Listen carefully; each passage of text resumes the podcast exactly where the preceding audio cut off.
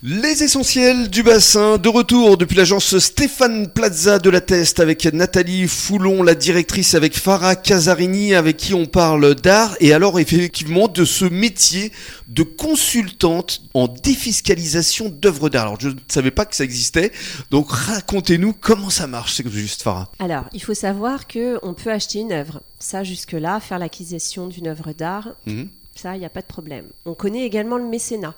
Mhm. qui est connu hein, par le biais d'un article, qui est l'article de référence en fait du mécénat euh, des œuvres d'art, qui est l'article 238 bis AB du Code général des impôts.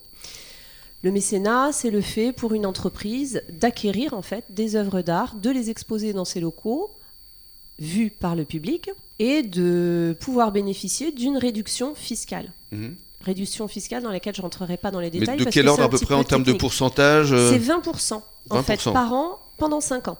D'accord. Euh, avec un maximum. hein. Il y a un plafond euh, à, ne, à ne pas dépasser qui est de, de 20 000 euros euh, de mémoire. Oui, déjà 20 000 euros. C'est déjà pas mal, oui. Oui. Ensuite, vous avez une extension qui a été mise en place depuis quelques années et qui fonctionne très très bien. C'est le leasing d'œuvres d'art. Donc on peut acheter, on peut faire du mécénat, donc acquérir une œuvre d'art pour le compte de son entreprise, mais on peut aussi donc du coup la louer. D'accord. Donc les entreprises ont la possibilité de louer des œuvres d'art avec option d'achat. C'est génial, c'est un petit peu comme les voitures, quoi. C'est le même système. C'est exactement le même système que les voitures. Tout à fait, ça, ça fonctionne exactement Donc c'est un petit manière. loyer tous les mois qui se cumule et euh, au bout de quelques années, on est propriétaire de l'œuvre. Ben, vous avez tout compris. Voilà. Ben, en fait, C'est ça. euh, Bon, on, va le faire alors. hein. c'est ça.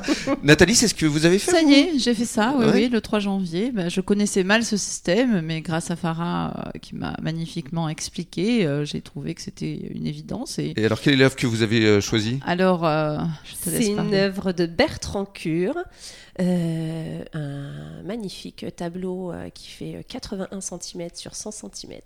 D'accord. Et, euh, et puis voilà. Et Donc qui représente Bertrand, quoi? Des pins. Ah, Des pins, forcément, ici, On est hein, sur le bassin, bassin. donc des pins. C'est un Et peu logique, Et hein. puis, et puis l'histoire qu'on a vécue euh, cet été, donc en fait, euh, les pins, les arbres, la forêt, la nature, Mm. la protection de l'environnement, la sens- sensibilisation aux personnes, euh, je dis toujours à, à nos visiteurs, puisque la location saisonnière que je fais l'été, euh, on vous prête notre bassin, faites-y attention. Mm, absolument.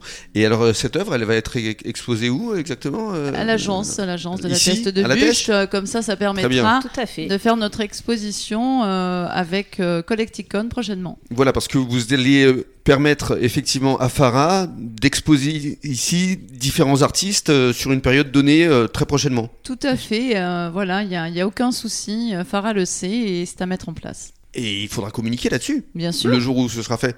Parce qu'on pourra effectivement euh, euh, interviewer pourquoi pas vos artistes, euh, les mettre en valeur euh, et, et surtout inciter le public à venir vous voir ici euh, à l'agence Stéphane Plaza de la Teste. Mais bien sûr, vous communiquerez Rémi dessus parce qu'on sait que le savoir-faire, euh, il faut le faire savoir. C'est exactement ça. C'est un beau slogan. Hein Ouais.